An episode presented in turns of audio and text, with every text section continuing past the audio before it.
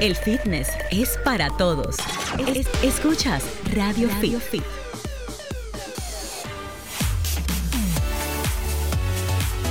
Buenas tardes, sean todos bienvenidos a su programa Radio Fit. Tenemos ya muchos años eh, siendo su programa número uno en todo lo que es fitness, nutrición, salud. Cada sábado aquí tenemos un especialista dedicado solamente a responder sus preguntas sobre salud y obviamente hablarnos sobre un tema súper interesante para ustedes. El día de hoy vamos a tener a la doctora Montserrat Peña con nosotros, una especialista en el área de nutrición, nutrición clínica, que siempre nos acompaña eh, cada cuantos sábados para hablar un poquito sobre todo lo que es la nutrición eh, para que ustedes tengan una mejor salud y obviamente para ver esos resultados a nivel físico que ustedes desean. Siempre como les aconsejamos, de la mano de un experto. Así que tengan a mano por ahí sus preguntas, que la doctora en breve va a responderlas. Y también tenemos, eh, obviamente, a nuestro querido Hugo Pagán con sus recomendaciones de fitness, eh, perdón, de fitness y cine, que va a estar aquí para todos ustedes para comentarnos esas películas que están por ahí en el cine y también en las plataformas para que ustedes no vean clavo este fin de semana. Así que quédense por ahí y vamos a una primera pausa. Así que atentos que luego de eh, la pausa les voy a compartir nuestras líneas para que hagan sus preguntas. El fitness es para todos. Es, escuchas Radio, Radio Fit. Fit. Hola Giselle, Julie, Rey, a todo el equipo de Radio Fit y esa audiencia que como cada sábado espera el segmento Cine y Fitness con Hugo Pagán. Vamos a empezar con la película Reign Over Me del año dos mil siete. ¿Por qué traigo esta película a colación? Porque el sábado pasado se celebró un aniversario más, el número veinte, del nefasto atentado a las Torres Gemelas del once de septiembre.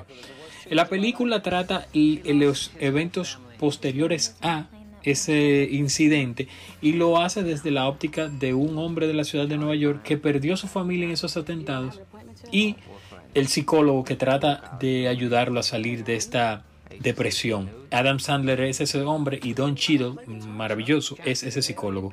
Una de las mejores actuaciones de Adam Sandler. Para aquellos que creen que solo es comedia, busquen esta película de Mike Binder, que no se van a arrepentir. La otra recomendación, en un tono más ligero, es la serie Ted Lasso, que estrenó la segunda temporada en, Ama- en Apple T V y ya tiene veinte nominaciones para los próximos premios Emmy. Ted Lasso, que ha sido ya premiada, Eh, tiene un récord de nominaciones y eh, Apple ha hecho todo un, una, una gran bulla alrededor de esto. Definitivamente una serie súper interesante, una comedia británica con un humor muy particular, pero con muchas líneas que podemos leer, muchos subtextos ahí incluidos en esa serie, que entre las relaciones familiares, relaciones profesionales y las relaciones de pareja. Muy buena serie para desconectarse un poco, Ted Lasso.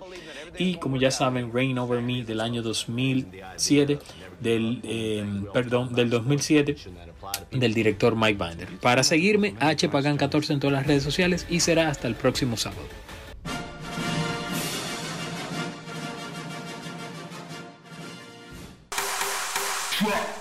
El fitness es para todos. Es, escuchas Radio, Radio Fit. Fit.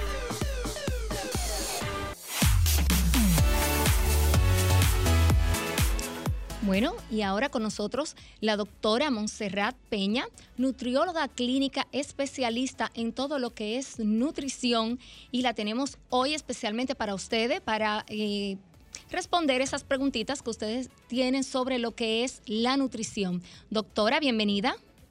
Hola, ¿cómo están todos? ¿Está por ahí la doctora? Sí, ¿me escucha?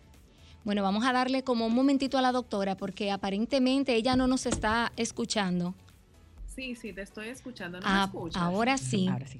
Doctora, ahora nos encantaría verla, así que uh-huh. si puede abrir su cámara Tú no sabes bueno, si, la doctora, ejercicio, mi amor, si la doctora no está hoy en, en rolos o algo así. No, ya ella dijo que no. Lo que pasa es que estaba haciendo ejercicio, estaba un poco sudada y okay. como despeluñada y no está en eso. No, no, no. Estoy en top, estoy en moñito de ejercicio, estoy en un crop top, no estoy en mi pero casa. Pero sexy.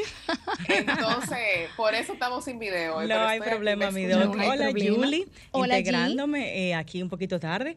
Y nada, vamos a arrancar, ¿qué les parece de inmediato, doctora y Julie, con las preguntas que teníamos ya planteadas de la última participación de nuestra doctora aquí en el programa? Uh-huh. Así que nada, bienvenidos a todos. Ya Julie abrió y vamos a sacarle provecho a esta doctora que es muy documentada, no solamente en la parte de nutrición, sino también fitness, entrenamiento, los métodos, uh-huh. se actualiza constantemente sí. debido a este centro al cual pertenece. Trabaja NUMEDRD. Con atletas también. Exactamente, que el tema va dirigido no solamente a nutrición y salud, sino a la parte deportiva y atlética. Eh, doc, vamos a, ¿qué le parece esta pregunta? Que yo creo que es bastante recurrente con relación a consumir frutas después de cierta hora. Dice así la pregunta, que fue hecha a través de Instagram: comer fruta después de cierta hora. Lo hizo esta pregunta Mastermind de R M R. Me imagino que querrá decir en la noche, seguro. Eh, ¿Cuál Me es la, la sí, teoría con el asunto de la, de la fruta? Mira, eh, lo de las frutas, igual que con los demás tipos de alimentos, va a depender del estilo de vida de la persona. O sea, un plan de alimentación depende de cómo sea tu actividad diaria. Sí, por ejemplo, en las personas que son diabéticas, eh, se calcula las frutas que tienen menor, menor aumento del índice glucémico, o sea, que disparen la glucemia. Eh, y obviamente ellos eh, después de, de las seis de la tarde eh, no se le permite comer frutas de forma descontrolada, a menos que esa persona a esa hora, en la tarde, en las noches, es que tenga mayor actividad y la necesite, para que la insulina no vaya entonces a producir un, una depresión de la glicemia y estas personas no, no se nos desmayen, vamos a decirle, decirlo, por así decirlo. Ok, o sea, hay eh, solamente restricción en el tema de comer frutas después de cierta hora de la tarde y de la noche cuando hablamos de personas con diabetes. En una persona con una salud... Específicamente. Entonces, okay. en aquellas personas que... Es que todo va a depender de la actividad, como te dice, te dije. Yo tengo personas que hacen ejercicio en la mañana. Uh-huh. Hay personas, mañana quiere decir antes de las ocho de la mañana. Uh-huh. Ay, hay personas no, que hacen ejercicio, eh, digamos que a las once del mediodía. Hay personas que solamente pueden hacer ejercicio a las siete de la noche, que es cuando salen de sus uh-huh. trabajos, llegan a un gimnasio o llegan a su casa y lo hacen. Entonces, generalmente después eh, ya de las siete, ocho de la noche no sería recomendable ingerir eh, frutas eh, que tengan el índice glicémico alto, porque ya no vas a hacer más actividad y es una es fructosa, son varias moléculas de glucosa que vas a ingerir y, como quien dice, no vas a consumir. Uh-huh, no vas a usar. Entonces tu cuerpo la va a utilizar, la va a almacenar, y la forma de almacenarla es en depósitos de grasa. Doctora, y relacionado un poquito a eso de los horarios de la comida, eh, para seguir esa misma línea, eh, ¿qué hay de cierto eh, de que también debe, debemos bajar la cantidad de carbohidratos, por ejemplo, como el arroz, los víveres, en el horario de la noche? Antes eso eh, siempre se decía, pero últimamente hay, digamos, que otra corriente que apoya el consumo de carbohidratos en la noche para una mejor, digamos, un mejor descanso. Bueno, mira, eh, lo, del, lo del descanso se da primeramente porque lo mismo que nos pasa cuando nosotros comemos mucho, no importa la hora. Eh, el estómago, cuando va a hacer el proceso digestivo, requiere una demanda mayor de flujo sanguíneo para poder hacer su, lo que él hace, que es digerir los alimentos. Uh-huh. Y eso nos pasa hasta en la mañana si desayunamos muy fuerte, al mediodía, no importa la hora. Se llama hipotensión postprandial, después de la ingesta de alimentos. Hipotensión. Entonces, hipotensión, doctora. Sí, hipotensión. O sea, o sea nos baja la baja presión, la presión. Ajá. Luego de la en comida. Las Eh, después de la comida, porque todo el flujo sanguíneo se va al estómago, entonces le restringimos ese flujo a los demás órganos, principalmente al cerebro, y por eso nos sentimos como somnolientos después de comer. Okay.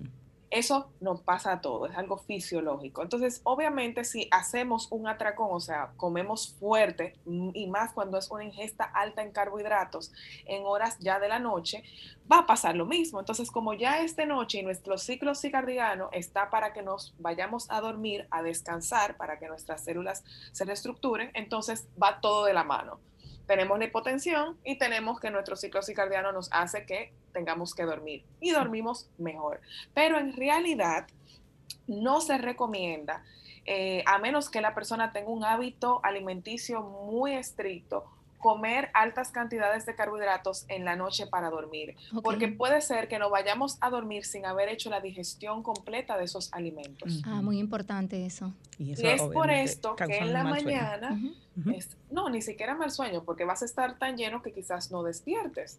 Eh, en la mañana vamos a sentir en la garganta, vamos a hacerlo de forma llana, como amarga. Uh-huh. Eh, vamos, algunas personas van a sentir una quemazón, algunas personas se levantan con un aliento fuerte que es producto de la acidez por no haber digeri, digerido esos alimentos de forma. Doctora, pero cuando uno come mucho también en la noche, uno se levanta como con un hambre de loco. Yo no entiendo, eso debería ser al revés.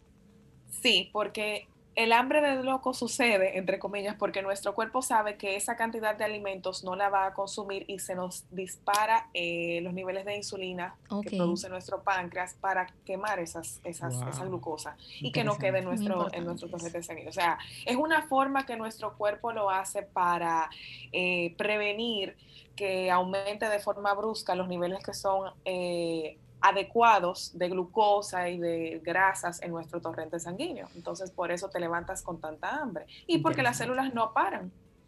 Entonces, doctora, quizás dos horas antes de acostarnos debe ser el tiempo ideal para comer, es decir, después que comemos, realidad, esperar sí. dos horas. Sí, para uh-huh. hacer, por ejemplo, la digestión entre, una, entre media hora a una hora y luego eh, irnos a dormir. Obviamente no se debe ingerir líquidos cuando se termina de comer, deberíamos esperar Ay, treinta minutos, Ay, siempre Dios. hago hincapié en eso. Ese eh, es mi para eso están los dientes, para que hagamos el proceso de la masticación correctamente. Ese, ese es un pleito que yo tengo en mi casa, que quieren comer con un vaso de agua ahí al lado. Un jugo. Entonces eso es, eso es muy importante. Monse, eh, bueno, para ya cerrar esta parte de lo que serían carbohidratos en la noche, eh, tú eres de la escuela que entiende que si tenemos una cantidad de gramos al día para consumir de carbohidratos, para mantener nuestra ingesta normal, según nuestro peso, según nuestra necesidad, no importa el momento del día que los consumamos. Es decir, si durante el día no consumí la cantidad suficiente de carbohidratos o no los que me tocaban, los puedo consumir en la noche y no voy a tener con esto ningún tipo de, eh, digamos... Eh, tendencia, ¿no?, a, a acumularlos porque no los voy a usar, porque voy a dormir, porque voy a, a descansar. Yo soy pro de que vamos a crear un plan alimenticio en base a nuestra demanda calórica, porque todo es demanda. Uh-huh. Eh, si queremos mantenernos, bueno, tú lo sabes porque has participado en concursos y para poder lograr esas, esos niveles de índice de grasa tan bajos, se te restringen alimentos, pero se te dan dependiendo a la demanda en el momento donde tu cuerpo más lo necesita, uh-huh. porque si tu mayor actividad es durante todo el día y tú no ingieres en ese proceso, digamos el día a partir de las diez de la mañana hasta las cuatro de la tarde, en ese proceso solamente ingieres proteínas y vegetales, o sea, vegetales, vitaminas, minerales, que es lo que vamos a encontrar en los sí. vegetales, eh, y después en la noche lo que vas es a tener una ingesta excesiva de los carbohidratos porque te pasaste el día entero con hambre. Vamos a crear una, o sea, una deficiencia en nuestro cuerpo en el momento que lo necesita. Uh-huh. O sea, que no es válido quizás como guardarlos para la noche, los que me tocan en el día. Mejor no, utilizarlos de manera espaciada durante el día. Exactamente. Excelente. Yo sí hago en los pacientes que tienen una vida social muy activa, que los invitan mucho a cenar, a catas y cosas así, dependiendo de, de, de donde trabajen, tienen su estilo de vida muy social. Lo que sí le digo es que, por ejemplo, si usted sabe que va a ir a una cena o tiene una boda en la noche, Eh, en la tardecita, y sabe que en esa boda obviamente va a haber comida hipercalórica porque son comidas preparadas por un chef sumamente deliciosas, entonces sí le digo, haga un balance y obviamente en el desayuno y en el almuerzo no comer la misma cantidad de carbohidratos que comería si su cena fuera más ligera, para que entonces haya un balance, ahí sí. Exacto. Pero uh-huh. es recomendable el calcular la ingesta de los nutrientes en base a la demanda que tenga la persona en su diario vivir, sus actividades. Ok. Esta próxima pregunta eh, me parece que, bueno, obedece quizás a algunos mitos con el mismo asunto este de los carbohidratos. Nos dice Magnat Project eh, que por qué al bajar los carbohidratos en su dieta le disminuyen los glúteos, o sea, se le achican eh, las pompis cuando ella baja sus niveles de carbohidratos en la dieta. ¿Esto es cierto o...? ¿O es una impresión de, de la joven? No, mira, en realidad eh, hay siempre una mala concepción de lo que es el glúteo. El glúteo está con, o oh, las pompis están compuestas por dos músculos. El glúteo menor, que está en la parte, está dentro, y el glúteo mayor, que es lo que nosotros vemos por afuera. En medio de estos dos músculos hay un depósito de grasa importante. Y para que la gente me entienda más, cuando se ponen eh, inyecciones intramusculares, en donde se inyecta los medicamentos es en esa grasita. ¿Por qué? Porque ayuda a que la absorción sea lenta. Para que sepa. Entonces, cuando okay. ella disminuye, retira totalmente los carbohidratos de su dieta, eh, obviamente la, la, los miembros inferiores a partir de la cadera es todo lo que va a sufrir, porque mm. con ellas que nos paramos, si no vamos a sentar, nos sentamos con las piernas y el glúteo, o sea, son los músculos que más trabajan de nuestro cuerpo, mm. eh, porque son los que nos mantienen, nos, nos llevan a los lugares. Entonces, no hay, hay un ejercicio, exactamente, no baja la hay barriga, un trabajo doctora. mayor. Bueno, la barriga va después. No, así Como no. siempre, de último. Así, exactamente. Entonces, eh, cuando ella tiene esa actividad y deja de ingerir los carbohidratos, obviamente su cuerpo va a ir a los depósitos de grasa para formar energía. Y como es uno de los, de los que más grandes, o sea, donde después del abdomen es el segundo más grande, entonces obviamente se ataca estos. Porque ya en el abdomen, para poder nosotros disminuir el, esa grasa de forma significativa, hay que restringir bastante los alimentos ricos en azúcares, glucosa, porque la gente entiende que azúcar es que me como un bizcocho, que me como uh-huh. un chocolate, no. La glucosa en general de los alimentos y hacer ejercicios que trabajen el core. Entonces, ¿por qué ella ve que los glúteos se le caen? Porque esa grasita que está ahí disminuye y el glúteo superior, el mayor, cae arriba del otro, entonces pierde totalmente la fuerza. Wow. eh, y se le ve como chato. O sea, conclusión, no saquemos los carbohidratos de la dieta. Son bien no ricos son. y nos ayudan con los glúteos. Y obviamente hacer pesas para que esos eh, glúteos, aunque hagamos una disminución, pues no caigan. Exactamente, también incide. Uh-huh. Doc, eh, no sé cómo estamos de tiempo, Franklin, si hay que ir a algún corte ahora. Bueno, con relación al tema de la avena, siempre hay preguntas y una de ellas es eh, que si se recomienda el tipo de avena sin gluten y por qué, o si podemos consumir cualquier tipo de avena que encontremos en el mercado, ya sea la regular, la instantánea, la integral. ¿Debemos escoger una en particular eh, o realmente cualquiera nos va a ayudar a nivel nutricional y para lo que estemos buscando, alimentarnos mm-hmm. adecuadamente? Mira, eh, todo en, la, en lo que es salud con el ser humano es moda, es una cosa increíble.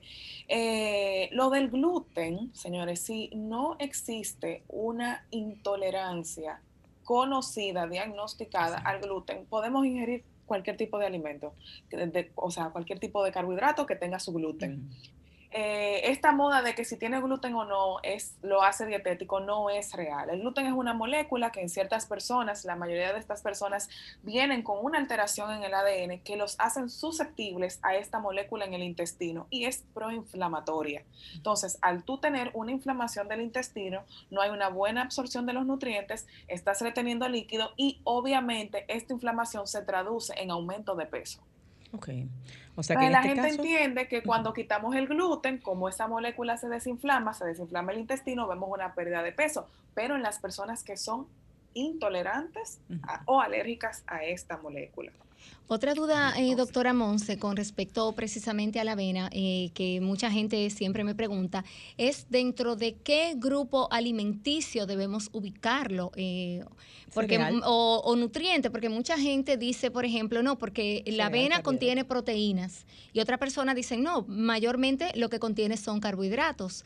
Es decir, eh, eh, aclárele un poquito a la gente dentro de qué grupo de macronutrientes debemos ubicarla. Me parece que tiene proteína de origen vegetal, mm-hmm. ¿verdad, Monse? entonces, y también, y también tiene carbohidratos complejos. Eh, carbohidratos, perdón. Uh-huh. Exactamente, pero de donde, donde, donde va ubicada de forma real es en el grupo de los cereales, que uh-huh. son los que tienen mayor cantidad de carbohidratos. De carbohidratos, perfecto. Cereales. Uh-huh. Entonces, Montse, de estas avenas del mercado, instantánea, la regular, ¿podemos consumirlas o estas vienen quizás con harinas adicionadas? Azucaradas algunas. Mira, Siempre, siempre voy a ser pro de que tratemos de ingerir los alimentos de su forma más natural posible. Uh-huh. Porque obviamente cuando tenemos algo que es instantáneo, quiere decir que está precocido y que tiene preservantes para que no se dañe. Oh. Y quizás otros químicos que vayan a, eh, vamos a decir, hacer que esa instantánea, que solamente haya que echarle agua caliente, eh, Sea, sea posible y que se pueda consumir. Uh-huh. Entonces, yo siempre soy pro de las cosas que son naturales. Eh, la compro en su forma, claro, no viene nada natural, porque obviamente no tenemos el trigo nosotros para hacer todas claro. las cosas, pero eh, lo menos procesado posible, porque parte de que los alimentos se vuelvan inflamatorios y que nos generen reacciones, no es tanto el alimento per se, sino los químicos que tienen, eh, que pueden tener agregados. Entonces, eh, muchos alimentos de estos son muy altos en sodio cuando vienen de forma in- instantánea, cuando vienen empacados en latas. Y el sodio, eh, cuando no tenemos control, genera en nuestro cuerpo retención de líquidos que también se traduce, porque todo lo vemos en cuestión de la báscula, a un aumento de peso. Okay. Además de que nos dañan muchísimo los órganos. Uh-huh. Rey. Eh, doctora, eh, yo con, sobre la avena tengo una duda también eh, y es relativo a... Bueno, yo tengo más de diez años que la consumo en su, en su forma entera, eh, integral. La integral. Integral. Exacto. Y a mí, eh, a mí me gusta comerlas crudas. Entiéndase uh-huh. que yo hago una especie de, de le echas agua y te la bebes. Exacto, yo hago como un cornflakes. Yo la pongo ahí, le pongo la, la leche, oh, frutos uh-huh. secos y unas cuantas cosas ahí. Eh, ya luego le paso la receta. Se puede dejar amanecer dejo, de un día a otro en la nevera. Yo, yo, me, la, yo me la como ahí, sí. o sea, yo la pongo cinco minutos y se ablanda como mm. tal. Y a mí esa textura no me molesta. La pregunta es, ¿qué tan saludable es comerse eso, eso así, tal cual, sin que pase por un proceso de cocido o, o el tiempo? Mm. Mira, en realidad lo puedes hacer. Lo único que yo te recomiendo es que eh, la hidrates un poquito más. Si la que tú tienes se, se hidrata de una vez, mucho mejor. Quiere decir que es una avena muy poco procesada, eh, que no tiene casi preservativos. Eh, porque eh, nuestro intestino, la, si te comes la hojuela tal cual y no está hidratada, no estás absorbiéndola. O sea, no vas a absorber los nutrientes que tiene. En el caso tuyo no sucede porque la que tú usas es integral. Uh-huh. Integral quiere decir que es más rica en fibra, que es sumamente saludable para el intestino y por eso ella se, se rompe eh, mucho más rápido. Eso es lo mismo oh. que pasa con las semillas de chía, eh, que hay que hidratarla porque de lo contrario uh-huh. la cápsula que tiene a su alrededor eh, para mantener esos nutrientes uh-huh. dentro no permite que tú puedas absorberlo. Entonces, claro. ¿qué va a pasar? Si no la digieres totalmente, sí se puede quedar de forma completa, pasa así al, insten- al intestino y sí te puede generar una inflamación que se puede traducir a una constipación y luego de la constipación, eh, porque la inflamación en el intestino lo que hace es que retira el agua, eh, va a venir un proceso diarreico que puede ser, eh, tú dices, pero ven acá, yo no he comido nada que me pueda hacer inflamatorio y puede ser que la avena, por no haberla... Eh, Hidratado. diluido, o sea, hidratado sí. suficiente, te esté causando eso. Entonces, eso siento a veces, porque de hecho la otra... ¿Te ha pasado? Sí, la que, la que no es la que no es integral, ¿no? La uh-huh. que es medio instantánea, uh-huh. no, no, no la molida, uh-huh. pero, pero ya hace tiempo yo la siento muy blanda, o sea, tú la mojas sí, y al ratito de una vez ya, ya. se ablanda uh-huh. de una vez, la otra no tanto, entonces uh-huh. por eso tenía esa inquietud. Algunas ocasiones le atribuyo a esa ingesta sí. de avena algunas molestias que he podido sentir, quizás por eso del grano. Que no está bien hidratada. Ajá. Entonces, la consistencia, Montse, que esté blanda antes de consumirla. Exactamente. Sería lo ideal. Entiendo sí. que pasa, claro. doctora Montse, también eso con las eh, semillas, por ejemplo, de linaza, que nosotros sí, eh, sí. entendemos que quizás eh, consumirla en su estado natural es lo ideal, pero entiendo que si no se rompe esa semilla, pues uh-huh. obviamente no, no podemos absorber los nutrientes que uh-huh. tiene. Y con la semilla de linaza no pasa igual que la semilla de chía. La semilla de chía sí tú la puedes hidratar, hidratar. Eh, uh-huh. de un día a otro. La semilla de linaza hay que licuarla. Ajá. Uh-huh. Yo hago o sea, eso. Por yo más la que tú la hidrates. Uh-huh. Yo lo, la compro entera y la licúo por, digamos que por porción en mi casa para que entonces no dure tanto tiempo eh, eh, molida eh, uh-huh. para usarse. Exactamente. Decías, eh, Montse, que no hay que hidratarla igual que la de chía. No, no, no se puede, porque es que no se va a romper, no se va a hidratar. Las semillas de linaza son muy ricas en ácidos grasos, entonces uh-huh. tú tienes, vamos a decirlo así, el aceite y el agua no se mezclan. Entonces, oh. eh, por más que tú la pongas en agua, ella no se hidrata, porque es muy rica en ácidos grasos, entonces hay que licuarla. Esta sí, mujer. Con agua, pero tienes que licuarla. Esta mujer es una científica de la Increíble. nutrición, ah, tiene ay. respuesta para todo. Yo tengo otra duda bueno. sobre ese mismo, mismo tema todavía de las avenas y, de, y demás. Eh, eh, Consulta privada. Ah, bueno. Sí, te, me acerco perdón. más, me acerco más. Ok. Perfecto. Y luego de esta tenemos las preguntas de Instagram mm. que nos han ido mandando a sí. través de los mensajes directos para la doctora eh, para ir satisfaciendo claro. las inquietudes del público. Y recordar a la gente que está en casita que también se puede comunicar a través de la vía telefónica. Esta consulta no es un, no, no es un monopolio, ¿ok? ocho cero nueve, cinco cuatro cero, uno cero seis cinco. Parece un monopolio, ¿verdad? ocho cero nueve, cinco cuatro cero, uno cero seis cinco desde el distrito. También uno ocho cero nueve, dos cero cero, uno cero seis cinco desde el interior sin cargos y uno ocho tres tres, seis uno cero, uno seis cinco desde los Estados Unidos. Um, doctora, mi inquietud, se dice siempre que las frutas no deben mezclarse tanto como ese cóctel de frutas que uno hace, sino que lo ideal es comerse una y ya en otro momento otra. ¿Aplica lo mismo para los frutos secos? Porque yo sí, sí, a eso sí. le mezclo arándanos, pasas, ciruelas, sí. entonces ahí está la misma avena y de repente se me antoja poner guineo. Una bomba. Todo, o sea que, exacto, una bomba. Bueno, esos frutos secos con, con... Tú te acuestas con, después de eso, ¿verdad? Oye. Mira, sí, en realidad eh, yo no permito que se mezclen más de dos opciones eh, cuando voy a hacer un plan nutricional y los frutos secos no deben mezclarse. Doc, una eh, llamada, vamos a tomarla de una vez para... Tenemos varias aquí ya. Buenas tardes, Radio Fit. Hola. Hola, buenas tardes. Vamos a tomar la otra llamada. No se escucha, corazón. Márcanos de nuevo. ¿Estás ahí? ¿Es agripado que estás? Sí, estás agripado. Sí. Próxima llamada. Buenas tardes, Radio Fit. Buenas tardes, ¿cómo están? Muy bien, sube ese ánimo, mi amor. Qué bueno. Semana, sábado. Yo... ¿Cuál es tu pregunta para la doctora Montserrat Peña? Sí, muchas gracias. Yo soy una persona de siete uno. ¿Tú mides siete? No, no, no. Ah, no. setenta y uno años. Ah, ok. Ah, wow. años. Okay. Ah, sí, dije, bueno, Manu, te vol. Eh, si tu pregunta, ¿tienes setenta y uno años? Ok. Eh, tengo menos de un mes de operada de la vesícula. Uh-huh. Pero entonces, con, antes de yo operarme, yo tenía la glucosa en ciento dieciséis. Uh-huh. ¿Será por el estrés? Yo no sé, o que soy muy estresada, o que soy uh-huh. muy nerviosa, no sé. Okay. Entonces ahora eh, me la hice y la fui a buscar hoy y ya está en cien. O sea, sí. que parece que era el estrés. Ok, ¿tú quieres saber la posible causa de esto? Uh-huh. eh, ah, espera un momento. Después de la operación, no tengo ni un mes todavía. Cuando yo como, siento la, la vista nublosa. Y como hoy la sentí menos.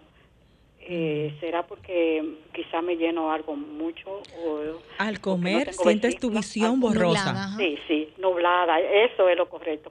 Entonces como que eh, mi, mi organismo está como un poco más eh, lento, así, de, después de... pero se me va quitando poco a poco. Claro, estás en, la operación. estás en recuperación, uh-huh. es muy reciente tu operación. Este eh, eh, eh, eh, ¿Puedo ir, lo voy a lo voy a llevar donde una nutricionista o, o, o, dia, o diabetes, ¿cómo que se dice? Diabetólogo. Diabetólogo. Ajá, a, a, ahí a los ríos. Ah, bueno, pues vamos a ver qué opina nuestra doctora Montserrat sí. mientras tanto y, y quédate ahí por si tienes alguna otra inquietud sobre eso mismo. Montserrat. Montse está oyente, Hola, si escuchaste. Sí, claro, sí, escuché, Ajá. escuché. Mira, primeramente, de, si, si, si hubo que hacer ese proceso quirúrgico es porque esta persona tenía o tiene una dieta excesiva en ácidos grasos y en alimentos ricos en glucosa, carbohidratos mm. y todo de por demás. Ay, eh, ay, para ay. que se produzcan estos cálculos en la vesícula y haya que extirpar el órgano. Eh, segundo, ya por los niveles de glicemia, que no solamente con tener el azúcar elevada nosotros diagnosticamos obviamente la diabetes, hay que hacer otras, otras pruebas. Uh-huh.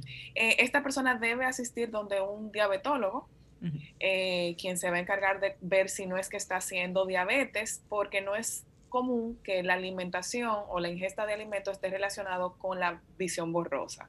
Si esto sucede, uh-huh. puede darse porque esta persona ya tiene eh, comprometido ciertos nervios eh, en, en el ojo y por eso uh-huh. le sucede, o porque los niveles de glicemia se aumentan y por eso ve la visión borrosa. Entonces, más que ir al nutriólogo, debe dirigirse al diabetólogo para saber que es, eh, todos los niveles de glicemia y que su páncreas esté trabajando adecuadamente, y que de la mano, que no lo escuché, de este tipo de cirugía siempre va una dieta muy estricta, baja en ácidos grasos y en aliment- alimentos ricos eh, en, glu- en glucosa.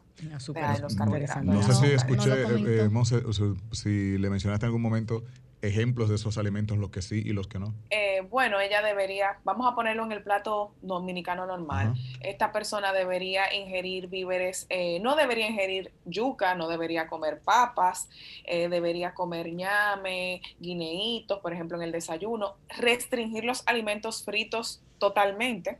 Okay. Eh, no agregarle grasas a los, a los demás alimentos, eh, no comer mucho pan, disminuir la cantidad del arroz, no es que no se consuma, pero disminuirla, y aumentar la ingesta de alimentos ricos en vegetales, eh, las frutas que tengan mucha agua, eh, que también vienen de la mano con la fibra, porque cuando llegamos a ese punto de extirparnos la vesícula, eh, nuestro intestino también se ve muy afectado, porque eh, todas esas grasas, todos esos eh, alimentos que no se digirieron bien, se van a ir a pegar y van a afectar el, las células del intestino.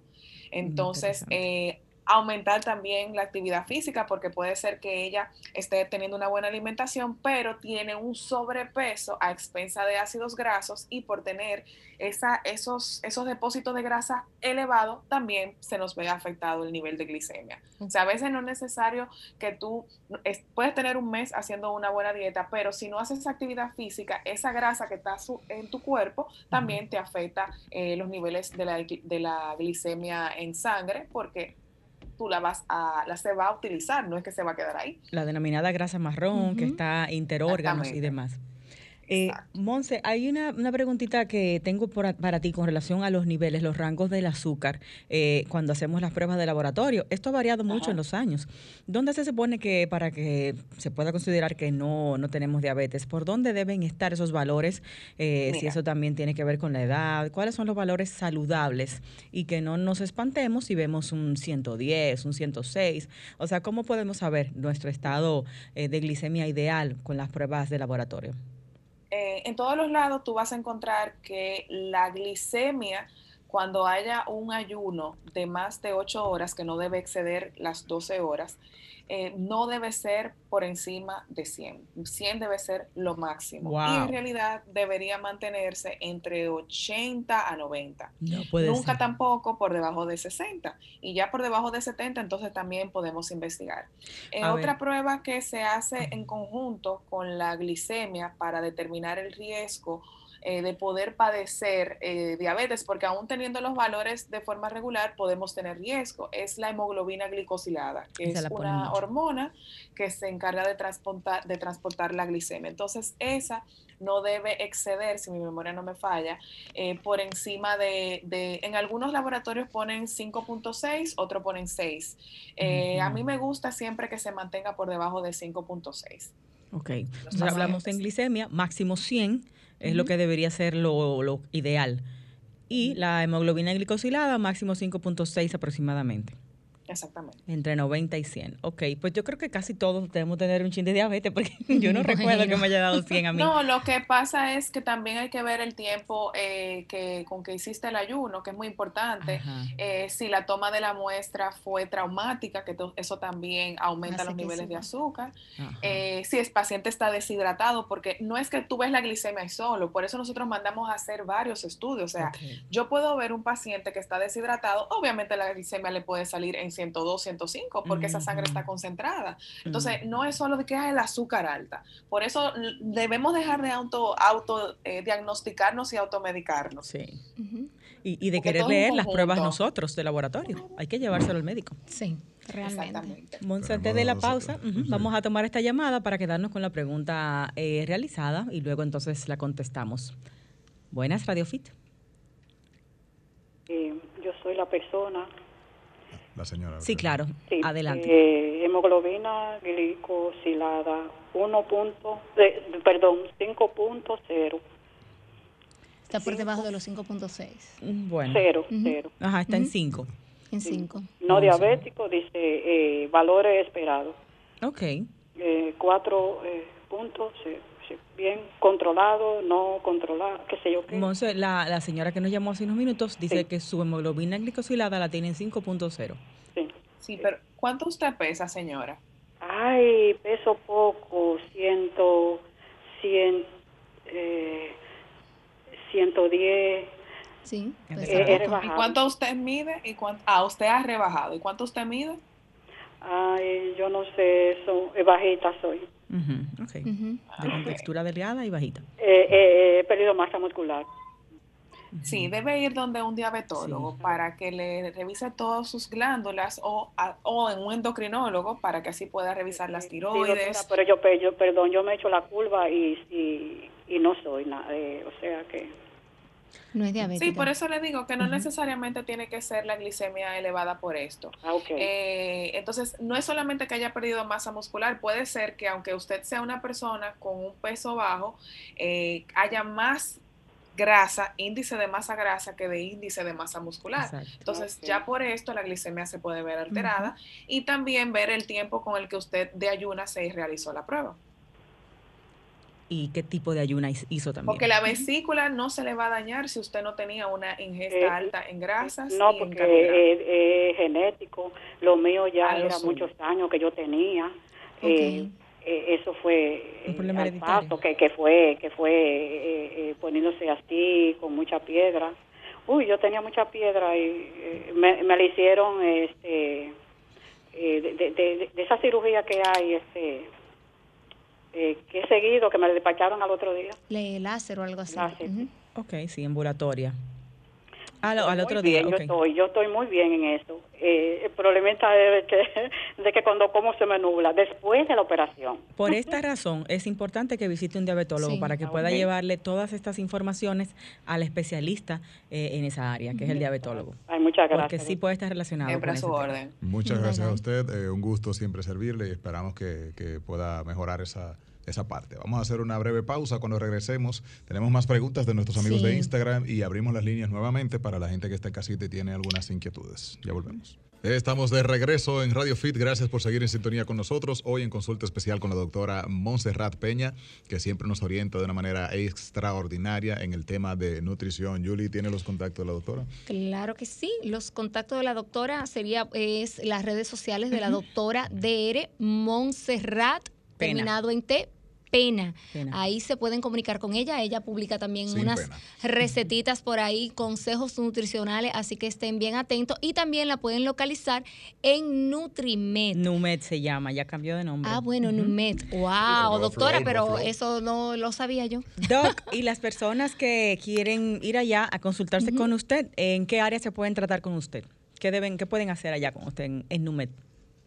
Nosotros en la clínica realizamos eh, planes nutricionales eh, para los que quieren aumentar y pérdida de peso. Eh, Casi no, sí, no la oigo, Doc. Escuchando... Un poquito más alto. Se despegó del micrófono, mire a ver, Doc. No, no, no, no. no. Uh-huh. Eh, eh, hacemos dieta para los pacientes que quieren aumento y pérdida de peso, para uh-huh. las personas que tienen condiciones especiales, eh, pacientes oncológicos, con diabetes, hipertensos, para quienes quieren prevenir la aparición de esas patologías y para aquellas personas que quieren eh, guía eh, sobre cómo alimentarse para tener objetivos eh, en la parte deportiva, no solamente los atletas, porque... Tenemos atletas, pero también tratamos al público general y nosotros siempre nos enfocamos en que el ejercicio es parte primordial de lo sí. que es un plan alimenticio. O sea, quien va a nuestro centro eh, se va con un plan de alimentación, pero también se va con recomendaciones de las actividades físicas que deben hacer de acuerdo a su condición, su edad y lo que querramos lograr con el paciente. Yo como Excelente. que tengo que darme una vueltecita por donde vamos a ver, a ver si, si yo estoy en condiciones de seguir jugando básquet. Al bueno, nivel, sí. al nivel que lo Está, estás pensando estás viejo, retirarte, Rey. Tienes que retirarte. Doctora, yo tengo una preguntita para en usted. En Instagram, perdón, claro. Yuli, uh-huh. arroba NUMEDRD. Esa es la red social de la clínica donde está la doctora del Centro Especializado en Nutrición y Medicina, Medicina Funcional y Deportiva. Ahí en la Plaza Andalucía dos Norte, eh, local cincuenta B. Eh, adelante, doña Yuli. Sí, yo tengo una preguntita que nos llegó por Instagram de Paxi Méndez, que pregunta que qué Ay, usted... será mi cuñada. Ah, su cuñada. Ay, sí. Ex cuñada. Ah, ex cuñada. Mi cuñada favorita. Bueno, pues ella nos pregunta que qué usted opina sobre la dieta keto, porque ella entiende que es una dieta muy alta en grasa y obviamente le da un poquito de temor eh, seguirla. La dieta que te importa. ¿Qué, ¿Qué opina, Doc? ¿Usted es medio, medio keto, Doc? No, en realidad eh, yo soy dieta mediterránea. Ah, mediterránea. Sí, es cierto. Pero usted tuvo su época de keto, no lo niegue, Doc. No, en realidad no. No. Yo siempre he comido balanceado. No, mm. yo, es que no, no, yo siempre he comido balanceado. Y so, una vez traté de ser vegetariana y eso para mí tampoco funciona. Casi bueno. muerdo a todo el mundo en la clínica. Bueno, bueno yo, yo creo que esa dieta para tampoco la podría yo seguir. Pero, Pero como, eh, como médico en tu área, como eres nutrióloga, ¿qué opinas de la dieta keto? Mira, no me gustan las dietas extremistas para pérdida de peso. Uh-huh. La dieta cetogénica, que creo que lo hemos hablado varias veces, uh-huh. es una que se originó eh, para aquellas personas que son epilépticas, porque los cuerpos cetósicos, que de ahí es que viene su nombre, son unas, eh, vamos a decir, moléculas que se producen cuando tenemos una baja ingesta de carbohidratos nula, y esta es, eh, afectan eh, a nivel de eh, la vaina de mielina eh, de las neuronas. Entonces, disminuye eh, la transmisión, porque no lo voy a decir, lo voy a decir para que lo entienda, la transmisión entre cada neurona. Entonces, ¿qué pasa? Que en las personas epilépticas hay una, eh, una excita, excitabilidad muy fuerte de las neuronas y por eso ciertas cosas, eh, estímulos, hacen que ellos convulsionen. Entonces, cuando nosotros retiramos esa facilidad que tienen las neuronas de transmitir tan rápido, disminuimos esas convulsiones. Entonces, sí, esas personas pierden peso, obviamente, porque obligamos a nuestro cuerpo a irse a los depósitos de grasa para producir energía, el A T P, que se trae de esa parte, porque esa, esa grasa que se ingieren instantánea, el cuerpo la utiliza para formar energía inmediata. Entonces, hay una restricción fuerte de los carbohidratos. Eh, obviamente, eh, se está muy de moda otra vez. Sí. Eh, por los efectos que tienes eh, tan inmediatos de la pérdida de peso, uh-huh. pero eh, muchas de las personas, para no decir todos, posterior a este tipo de dietas, de, en su abuso o sin saber la condición anterior previa a su utilización, pueden terminar afectando tanto su hígado como sus riñones. Entonces, yo no recomiendo a nadie hacer ningún tipo de plan alimenticio, y no porque sea nutrióloga, eh, cada quien debe ir al especialista del área que le compete según lo que tenga. Si usted quiere hacer eh, perder de peso, busque ayuda, porque por eso nosotros los médicos estudiamos medicina y después hay que hacer una especialidad uh-huh, para poder claro. trabajar esa área. Entonces, no es algo tan sencillo como que yo puedo bajar del internet una dieta que le funciona a una persona y la voy a hacer yo también. Los cuerpos son diferentes y cada quien metaboliza de forma particular cada nutriente y tiene sus condiciones, que hasta que no te estudias no la conozco. O los entrenadores que le ponen la misma dieta a todos los clientes. Sí, mm-hmm. eso también pasa. O alguien que se vuelve pro una de esas dietas. Mm-hmm. ¿Sabes que tuvimos, tuvimos hace unos eh, unas Pero eso semanas. se va a acabar, se va a acabar pronto. Eso, y como sí. eso no hay forma, Monse. sí, sí, ahora el Hola, Colegio sí. Médico Dominicano eh, se están asociando tanto la, las asociaciones de nutriólogos, médicos nutriólogos, y también en el área de la medicina estética, para que solamente aquellas personas que estén verificadas con sus títulos, no cursitos, uh-huh. puedan hacer este tipo de práctica, porque de alguna forma tenemos que acabar con esa mala praxis.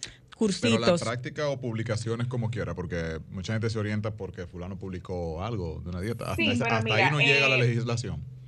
Eh, es muy fácil nosotros saber si quien nos está atendiendo está capacitado en el área. Solamente hay que poner búsqueda de ese cuatro Médico República Dominicana, pones el nombre de tu, de la persona que te está tratando, ni siquiera el apellido, pones el nombre y te va a salir un listado de todas las personas, tanto en medicina y odontología, con su ese cuatro al lado y la universidad que estudió. Uf, qué interesante. Entonces ya eso de tú saber y que, no porque, vamos a decir entrenadores, hay entrenadores que la, la gente le dice, no porque mi doctor, no son doctores, son entrenadores. Y pones el nombre y no sale por ninguna parte.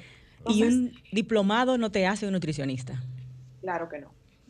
es importante. Okay. O como tú dices, cursos. Entonces estamos uh-huh. hablando que un nutricionista pone alimentación a personas sanas. Un nutriólogo se puede encargar de la nutrición de personas con condiciones especiales y de personas también, con, también sin condiciones. Y, exacto, sanas. Y puede prescribir y puede prescribir medicamentos, eh, medicamentos a esas personas. El, El nutricionista, nutricionista no. No puede. Ah, exacto. Okay. Importante eso. Genial. Quería corroborar una parte, y es en el caso de, de, del síndrome, eh, o más bien de, la, de las personas autistas, si, si había verdaderamente una correlación entre la dieta keto y, y, y ese cuadro. ¿Hay alguna mejoría, alguna razón por la que eso sea verdaderamente recomendada? Quisiera saber su opinión, doctora. Eh, mira, de, sobre el autismo, yo no conozco más que lo que es la patología, por cuáles razones se pueden dar, que es algo genético, y la mutación del gen, pero en esa parte no, no me ha tocado, y yo esa eso se lo dejo a los nutriólogos que son pediatras. Perfecto. Muy bien. Okay. Doc, no me gusta vas tú. En eso porque ustedes son muy acaparadores de la doctora, no me dejan sí. hablar. Diga, Doc. Que el autismo tiene diferentes grados, entonces no todos están mediados por lo mismo, entonces uh-huh. es diferente porque los niños autistas pueden tener eh, condiciones a nivel de los órganos, de tanto de la digestión, y no podemos hacer una, no hay una dieta establecida para mejorar esa condición. No la hay, pero supuestamente se benefician de la keto en, claro, en, en cierto, en se cierto benefician, modo. Exacto. Uh-huh. Porque el autista también tiene, tiene puede hacer eh, crisis convulsivas eh, sí. de ausencia, que hay, eso es un tipo de convulsión, que el niño, tú crees que está ahí, tú le hablas, lo mueves y no reacciona. Entonces también se beneficia por eso. Ok. Rey, Julie, permiso. La, présteme a la doctora. Te vamos a dejar un chiste. Présteme a la doctora, gracias. Monse, una preguntita rápida es mía. ¿Por qué de noche eh, siento muchísimo deseo de comer cosas dulces justo antes de acostarme, como para conciliar el sueño? Dulces, no estoy hablando de que fruta, no. Quiero cosas con azúcar, mala. Chocolate. Con fle, chocolate, eso Mira, mismo. Eh, no sé hay que si... ver si esa, esa persona está haciendo una... Esa persona soy esa yo. Esa persona es ella. ella. Ah, eres tú. Ah, consulta no. privada. Pero pública.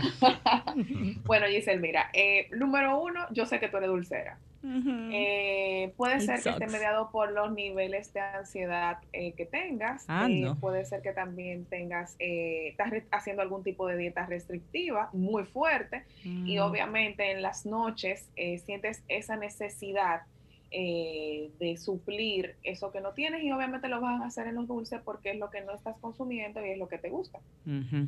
Y duermes rico. Claro, obviamente, porque eres feliz. Sí. Ya sí, es un estímulo a nivel neurológico que haces con el con, con los dulces. Yo sabes? creo que va Entonces, más ligado a la ansiedad. No soy de dietas restrictivas porque, igual exacto. que tú, eh, tengo mucho tiempo en esto y lo he hecho todo realmente. Hice la dieta del Slim Fast, he hecho yeah, la yeah. Paleo, la Keto, la otra de Atkins. O sea, yo sé que nada de eso funciona. Yo he mirado desde lejos, desde la cuadra. No le he hecho ninguna. Bueno, realmente yo creo más bien en lo que es la comida balanceada. En Julie, balanceada. ahora, después Rey, uh-huh. y nos marcaron tres minutos con los deditos eh, dictatoriales de nuestro queridísimo Franklin, que está de vuelta en cabina, que le extrañábamos muchísimo a nuestro director de cabina estricto. Ay, Dios mío. Bueno, doctora Monse, yo básicamente lo que quiero es su opinión sobre algo, una noticia que leí recientemente sobre que el Tribunal Constitucional eliminó las restricciones eh, de las del etiquetado en español para los productos que llegan importados al país, sí. lo cual a mí me parece realmente una barbaridad porque puede afectar incluso la salud, por ejemplo, de personas que sufren sufren de diabetes, que claro. tienen problemas con el gluten que ya y demás. No hay que ponerle la etiqueta en ya español. Ya no va a ser obligatorio poner las etiquetas en español. Eh, mm. Leí esa noticia recientemente y eso me llama a preocupación. ¿Qué usted opina sobre eso? ¿Se puede wow, leer en inglés? ¿Qué dice? Doctora? Ah, pero todo el mundo sabe inglés. No, ahí no, está Google. Exacto. En el supermercado, nadie, no, tú no. ahí con el celular, buscando en el traductor todo lo que dice. No, no, no, te voy a decir algo. Para mí, eh, desde mi punto de vista, y no tanto vamos a salir del médico, como dominicana uh-huh. que soy, es una falta del respeto al consumidor, al lenguaje al español, país. que es sí. el que se uh-huh. habla sí. en este país. Sí, claro, no y al somos, consumidor, doctora. Claro. Es, sí, pero como dominicano, porque es una falta uh-huh. de respeto que en un país donde su lenguaje es español, tú permitas que todos los documentos que te lleguen de fuera, porque vienen de fuera, tengan inglés. Ok, gracias. Entonces, vamos a implementar el lenguaje inglés como dieta, eh, perdón, como lenguaje principal en República Dominicana. Exacto. Lo vamos bueno. a poner en las escuelas desde grado uno, ya el español no se va a utilizar. Eso no se debe. Eso o sea, no. Usted está en República Dominicana, aquí se habla español y todo el mundo debe tener el acceso a la información en base a lo que va a ingerir o poner en su cuerpo. Claro. En el idioma que es de su país. Ahora, si yo me voy a Estados Unidos, yo no puedo pretender que allá yo lo voy a encontrar en español. Claro. Porque su idioma, ¿cuál es? El inglés. Y también aparece. No, yo entiendo que es muy aparece. preocupante. Hay personas alérgicas, con alergias alimenticias, por ejemplo, como al, al maní y ese tipo de cosas. Eh, claro. El gluten, y realmente puede, puede perjudicar la salud seriamente de alguien. Eh, sí. yo, yo entiendo que si eso va a pasar eh, por el Congreso, quien es que aprueba todo ese tipo de cosas, eh, entiendo y voy a confiar uh-huh. en que ellos van a tomar la, tomar la mejor decisión, que es no aceptar esto. Debe Yo espero venir. porque supuestamente Oye, de que fue aprobado, así que vamos a ver en Rey. qué para eso. Tienes no. treinta segundos para tu pregunta, Rey. No, yo básicamente corroboro con, lo, con, con el comentario y creo que va más allá del tema de nutrición y demás. O sea, un asunto de nación. Eh, uh-huh. Es ilógico que así un país... Es. Y eso abre una brecha entre personas que no tienen el mismo acceso sí. al uh-huh. conocimiento. Sabemos claramente que hay una, uh-huh. una correlación entre... Eh, clase social y acceso sí. a aprender más de un idioma. Así Entonces, es. realmente no, no debe ser. Así es. Eh, señor Franklin, ¿podemos seguir? No, ya, no tenemos que ah, ir. No, Franklin, no Pero tú podías seguir de vacaciones, Franklin, te ves cansado. Franklin te, dice, pueden seguir afuera. Te veo con ojeras. Doctora Montserrat Peña, nutrióloga, díganos ese currículum que tanto esfuerzo le ha tomado, porque la gente escucha a estos profesionales hablando y creen que es que se fajan a leer en internet. No, son años de preparación Exacto. para poder dar estas informaciones y atender a un paciente de manera individualizada, como se debe. Doc, eh, su área, nutrióloga, también medicina estética, nuevamente su contacto para cerrar con eso. Sí, me pueden encontrar en Instagram, D R A Montserrat Pena. Uh-huh. eh, en la parte de la clínica tenemos NUMEDRD y los teléfonos de contacto son ocho cero nueve... Péguese al micrófono, ocho, mi doc. Okay. Péguese, que los teléfonos lejos. de contacto son ocho cero nueve, seis ocho tres, uno cinco cinco tres y nuestro número de WhatsApp ocho cero nueve, cuatro ocho uno, uno uno tres dos. Bien, ahí tienen acceso a la doctora y a todo el grupo de NUMEDRD, que se encarga de esta parte de nutrición, eh, la parte deportiva, eh, sus análisis de cómo está su cuerpo, uh-huh. eh, no solamente la analítica de sangre, sino la capacidad. Eh, ¿Cómo se llama esta esta prueba, doctora, la, que ustedes hacen? El, la prueba funcional. Las pruebas uh-huh. funcionales, exactamente. Tengo que hacerme de, esa. Uh-huh. Es buenísima esa sí, prueba. Sí, tú la necesitas. Sí. Monse, un beso, gracias como siempre, súper chulo que estés aquí con nosotros, aprendemos muchísimo y por supuesto nuestro público también. Te agradecemos muchísimo que nos regales tu tiempo. Eh, y bueno, ustedes saben que la doctora tiene con nosotros una participación al mes, así que preparen uh-huh. sus preguntas para su próximo próxima visita al programa. Besotes, Monse.